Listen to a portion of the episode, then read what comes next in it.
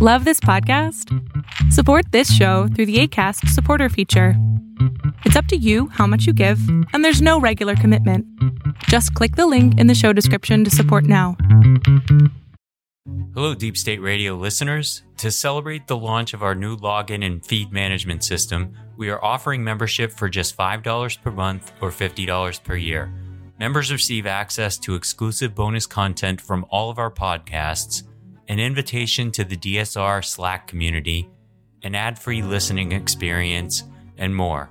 To take advantage of this offer, please visit thedsrnetwork.com slash buy. There's no need to enter a promo code. That's thedsrnetwork.com slash buy. Thank you very much.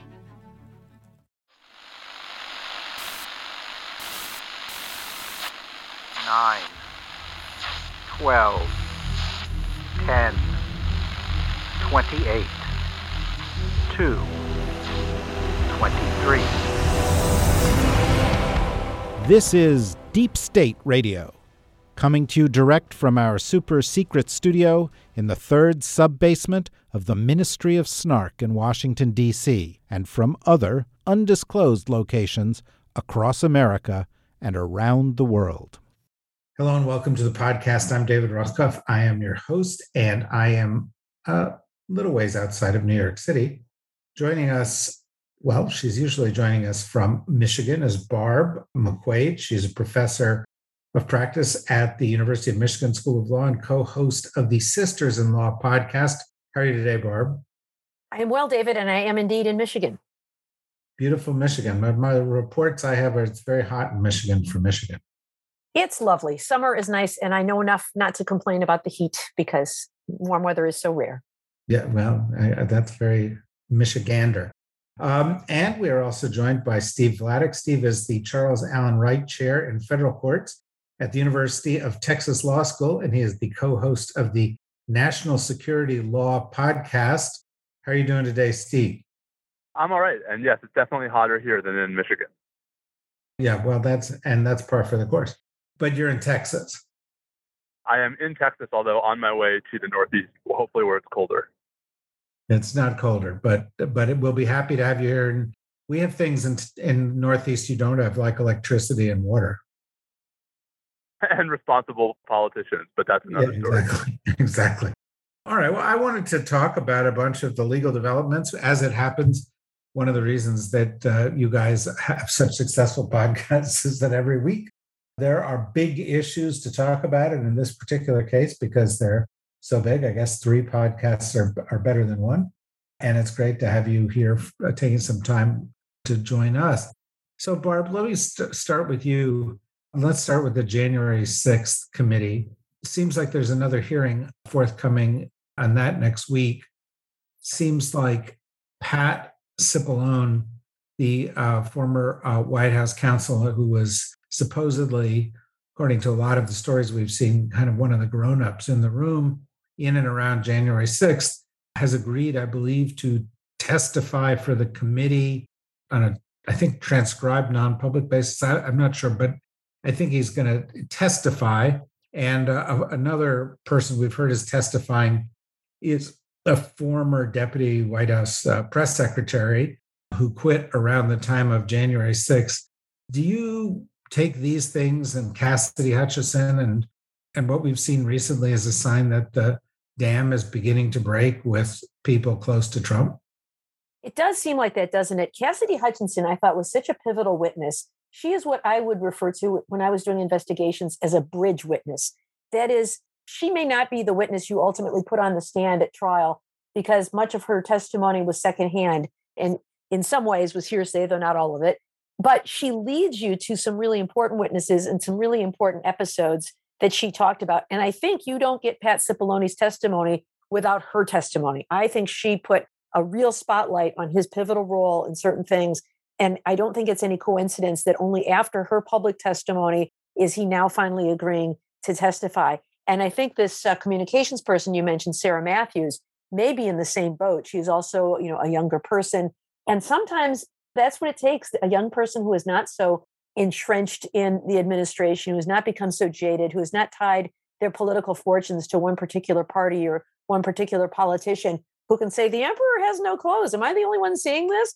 And to say it out loud. So I do think that this is the way these investigations often work. You know, the floodgates start to open, you start to hear from other people, and then people see that the ship is going under and they start to flee. They'd rather be witnesses than defendants. So it seems like they're building this the way a prosecutor would build it, Steve. What would you hope to hear from Cipollone? I mean, is there something that you think it's core for him to address? Barb hit the nail on the head. You know, Cassidy Hutchinson's testimony was important, but also it was in some respects secondhand. And what's different about Pat Cipollone is he was in the room where it happened. I mean, he was in all of the high level conversations. He was in that fateful January 3rd Oval Office meeting, and he can testify to what he told President Trump. The potential legal avenues were, the potential legal liability. He can testify to what was told to President Trump about what was happening on January 6th about what the president's real time knowledge was as to whether the crowd was armed, what his intentions were with regard to going to the Capitol. So I think Barb is right that Cassidy Hutchinson was a bridge. I think the question is what's on the other side of that bridge, and that's why Pat Cipollone is so important. So, Barb, what are the pitfalls of getting the testimony from Cipollone? After all, prior to this and prior to our starting to understand what happened around January 6th, you know, he was a staunch Trump loyalist and defended the president and a lot of the prerogatives that the president had. Do you think there's a chance he won't be cooperative? I think he'll be cooperative to a point. I don't think that he is going to want to tell all. I think he will answer the questions he is asked. I also see that they have negotiated just four areas that they're going to agree to talk about. He's going to talk about the meeting that Steve just discussed with DOJ, meetings with John Eastman, the events of January 6th, and meetings with members of Congress. But specifically, they have said he will not answer questions about his conversations with Trump. So, you know, there's some arguable attorney client and executive privilege here. I think that if you litigated it, the committee would win, but they don't want to wait six months or a year to litigate it. They want the information now. So they've agreed to these conditions. So there's room for him to hold some things back. You know, if Trump said, I know I lost, but I'm stealing the election anyway. We won't ever hear that. So I think he is uh, he understands his job that he is an officer of the court that he has an ethical obligation to answer these questions truthfully. But I don't think he necessarily wants to be a friendly witness. They'll have to answer the ask him the right questions, and he will provide the answers. But I think his you know his loyalties, as we saw before, are still with President Trump and the Republican Party. So, Steve, as we sort of pull the camera back a little bit, we've got a couple of weeks left in July. I think we're going to get two, three more hearings from this committee. Then their work is going to wrap up. As of the last set of hearings, it's been very clear that Trump knew the mob was armed and wanted to lead them up in this moment of insurrection. That seems extremely salient with regard to charges like sedition and so forth. Another thing that has not been clearly established is just exactly what kind of interaction there may have been between Trump and some of the actors on the ground, the Oath Keepers, Proud Boys, and, and others. That seems like that's something that we might expect to hear in the next two to three weeks. So, Steve, what are you looking for as they put a bow on the case they're making? Yeah, I mean, I think you know Barb's the former prosecutor, and so I, I think you know what, what she says is even more significant. But from where I'm sitting, you know, I think they've gone a long way toward establishing that President Trump knew that there was a very high potential for violence on January 6th and took no steps to stop it. Now we get into the messier questions about motive and intent and whether it was actually his desire that what happened on January 6th happened, whether he actually intended for the Oath Keepers, the Proud Boys, the other folks on the Hill to do what they did.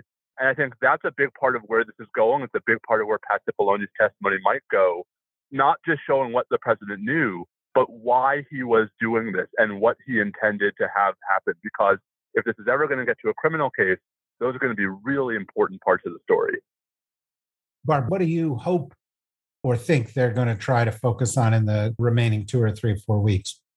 Well, what I'll be looking for, if they have the evidence, would be what Steve is talking about a direct connection between Donald Trump and the Proud Boys and Oath Keepers, who have been charged with seditious conspiracy for planning the attack. You know, some of these attackers on January 6th just kind of followed the mob inside. They were very excited and they couldn't believe their good luck that the doors were open and they went inside. But the Proud Boys and the Oath Keepers, as alleged in a very detailed indictment, allegedly plotted this, that they went there at 10 a.m. There were more than 300 of them. They didn't stick around for the president's speech. They went straight to the Capitol. They cased it. They looked for the best entry points and they breached it. They were in stacked columns. One column went one way toward Nancy Pelosi, one went the other to find Mike Pence. And they had weapons stationed just outside the DC boundaries that they were going to bring in as necessary once they breached the Capitol. If Donald Trump can be connected up to that planning, then he can be charged with seditious conspiracy, which would be, I think, in peace times, the most serious charge closest to treason that you could get in this country. That he tried to use force to oppose the execution of the law and the peaceful transfer of presidential power.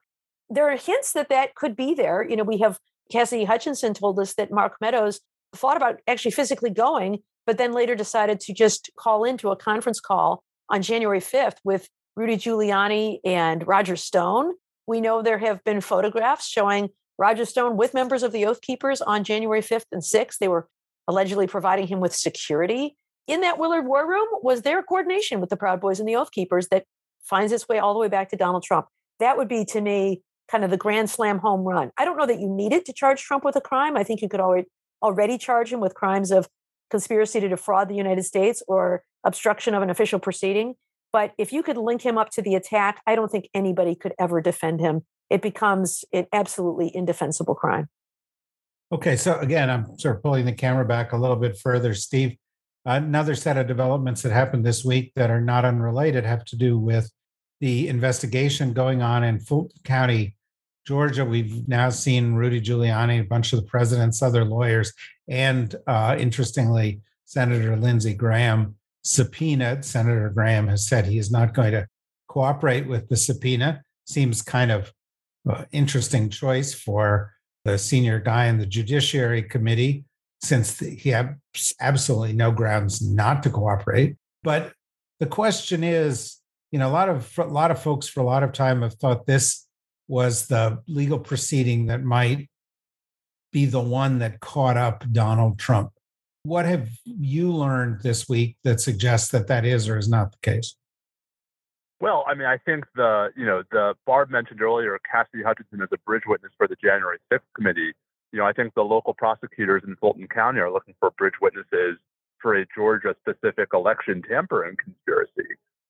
And that's why we're seeing these subpoenas go out. You know, I think to me, there's still a lot we don't know about where that investigation is and where it's going. But certainly it seems to be trying to get closer and closer to former President Trump, trying to figure out exactly how coordinated the efforts were to try to disrupt the results in Georgia, to try to find 11,000 votes, to try to put pressure on the relevant state officials to actually change tallies. Um, and I think that's the question, and that's the evidence that these subpoenas are directed toward trying to uncover.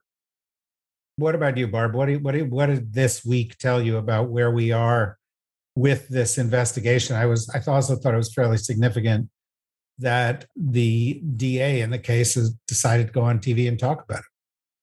But in Georgia, I think she needs to actually get these subpoenas from the court. So these documents were public and we know who the witnesses are. So I suppose it's no secret that she's investigating this. And so I guess she might as well explain what she's doing to assure the public that she's on the job. And I think this is really intriguing. At the Justice Department, they have got this enormous case that they're working, starting with the 800 or so individuals who broke into the Capitol, and then you know growing to the Proud Boys and seditious conspiracy and the Oath Keepers, and now adding we know search warrants for John Eastman and Jeffrey Clark. So they do seem to be building the investigation. But in Georgia, the prosecutor there has a much more discreet uh, project in front of her. And I think it's fascinating to watch her dismantled. She's she seems completely un, unflappable, unafraid of calling these witnesses. I have no doubt she's receiving all kinds of death threats from all of the kind of crazies who are out there. But she is methodically going about calling all the, the right people. She has not yet uh, subpoenaed Mark Meadows or Donald Trump, though she has not ruled them out, which I think is wise. Let's hear from this first round of people first so that she can be well informed if and when she decides to ask them questions. But with that recording, this case to me is the one that appears to be the strongest because we have evidence of Trump's actus reus. You know, all, all these crimes have both an actus reus, a bad act, and a mens rea, a bad mind, you know, a guilty mind. In many of these instances, we don't know exactly what Donald Trump did, but here we have his voice on phone, what appears to me to be really bullying Brad Raffensperger to help cheat the election. Now, the mens rea is the part that will be more challenging for her to prove. That is, did he know he was acting in bad bad faith? I'm sure the defense will be something like, "Well, you heard me say I believed I won by 400,000 votes, and I would just wanted to find me 11,000 of votes I legitimately won. I just wanted him to correct this grave injustice. That will be the, uh, the defense. And so I think you need to hear from people like Rudy Giuliani and John Eastman and others to determine that no, he knew all along what was going on. This was all just part of the charade. And he was bullying him because he wanted him to rig the election in favor of Donald Trump. So that's her task. But uh, I'm impressed by the way she's going about it methodically and swiftly. Steve, you know, we know from the January 6th committee and from other things that the efforts to overturn the election or to produce fraudulent results or to promote fraudulent electors took place in a lot of places outside of Georgia and Michigan, Arizona, and so forth. Why do you think we don't have uh, visible cases in those places? Is it because this is at the DOJ and it's behind closed doors? Is it because there's no tape? What is the reason that the broader seeming conspiracy is not the focus of a visible investigation right now? We don't necessarily know the answer to that question because we don't know whether there are ongoing investigations in those other places to which we are simply not privy, or whether there's nothing quite like the Georgia investigation in those other states. I, I think what we can say is, and again, I mean, Barb's you know right on the money here. What's different about Georgia is the tape.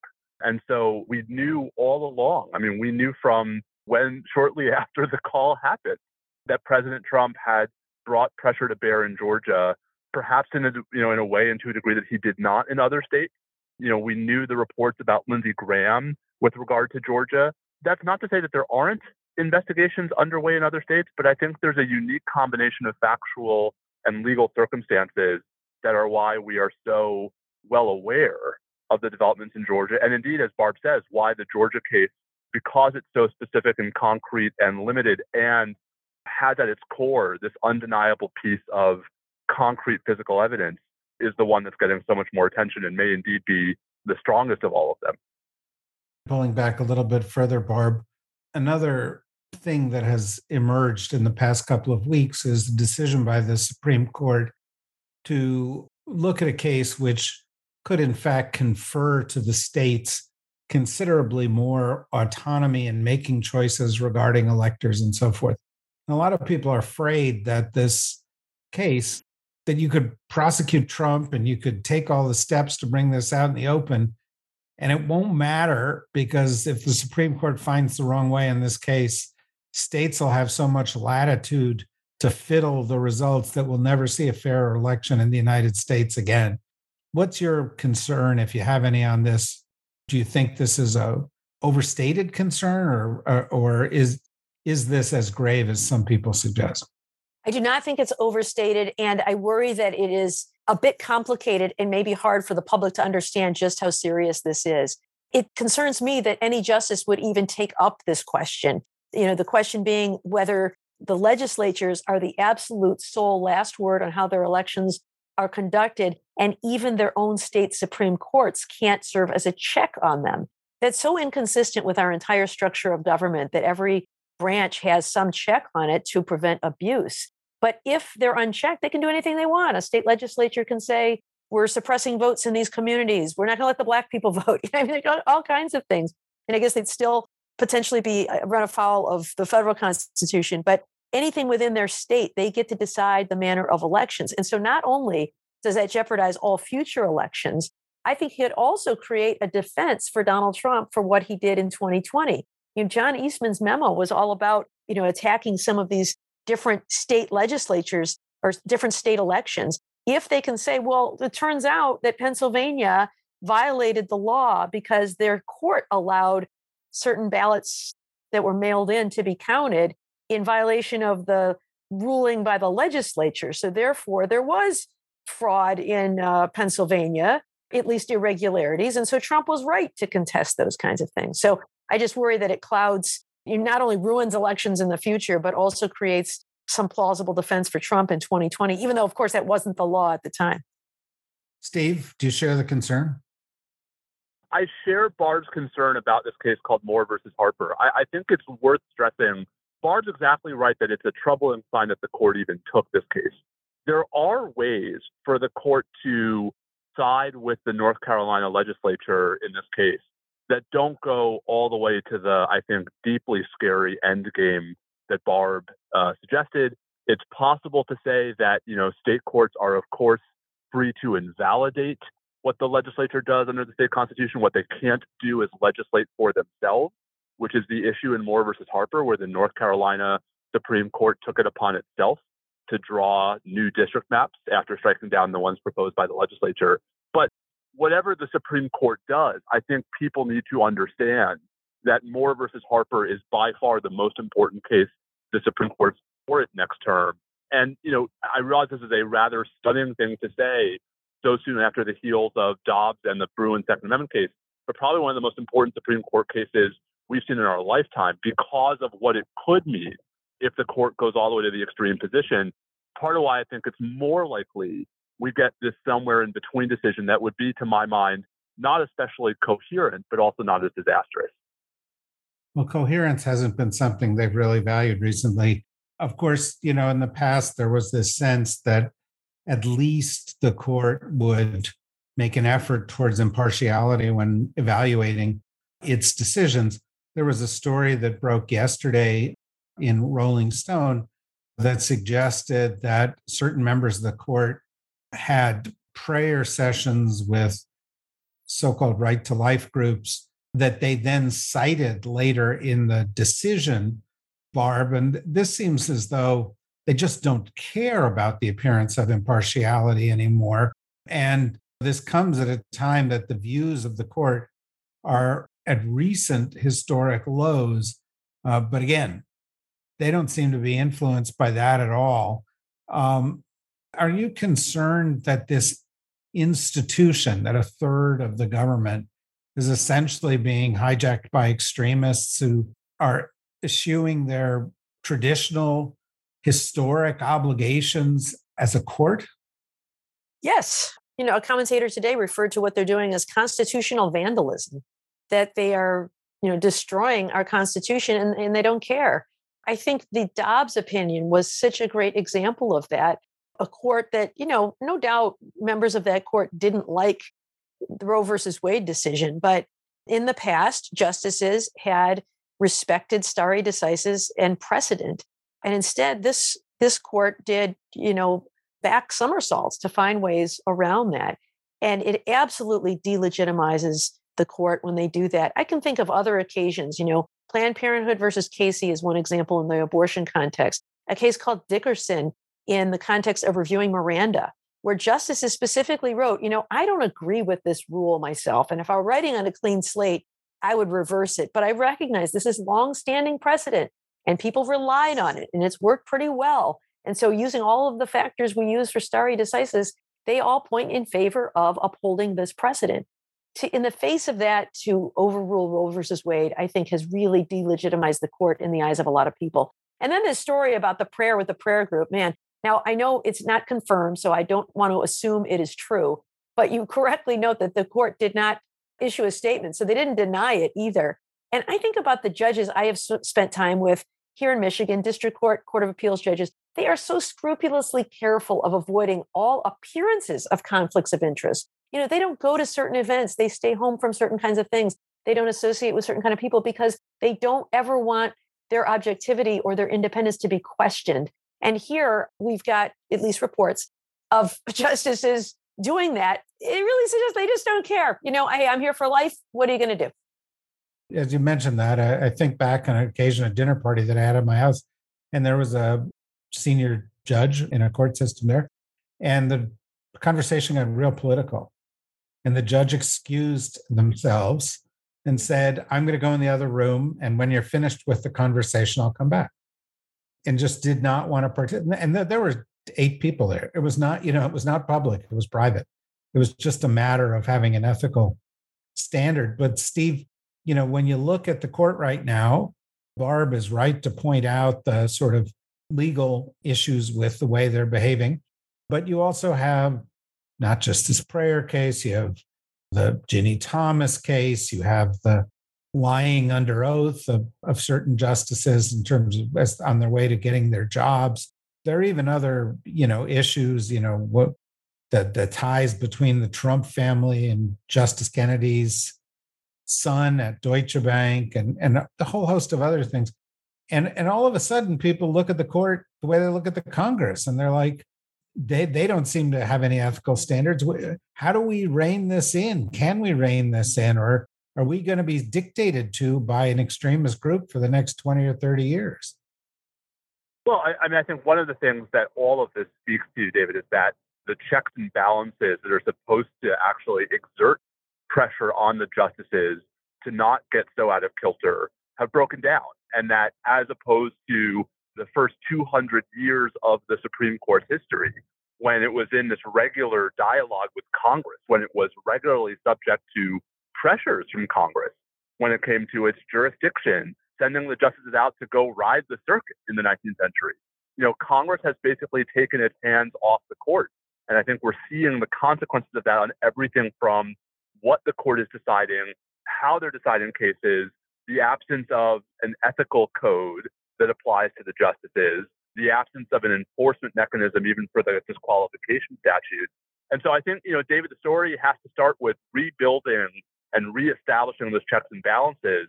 And that requires a Congress that is willing to actually invest in boring, technical, but significant reforms to how the Supreme Court does its job, as opposed to the sort of big picture, fancy, glitzy discussions of adding seats to the court and adding term limits. And I think that's not a conversation we've been having. You know, there have been a couple, but uh, you're absolutely right. And it certainly seems like something that's on the agenda. We're very delighted that you guys joined us for this discussion. We went very quickly through a whole host of big issues. For those of you out there who would like to hear more about these issues, as I noted at the outset, Barb is co host of the Sisters in Law podcast, excellent podcast. Steve is co host of the National Security Law podcast, also an excellent podcast. Don't abandon us just because you're listening to them, but by all means, listen to them too. These are excellent sources of expert information at a time of great turmoil. And as is clear from our conversation, that period of turmoil is going to continue for months and years to come. So you've got to stay zeroed in on these things. That's why we feel so fortunate to have had Barb with us today, with have Steve with us today, and to have had all of you listen. Join us again soon for the next edition of DSR. Bye bye.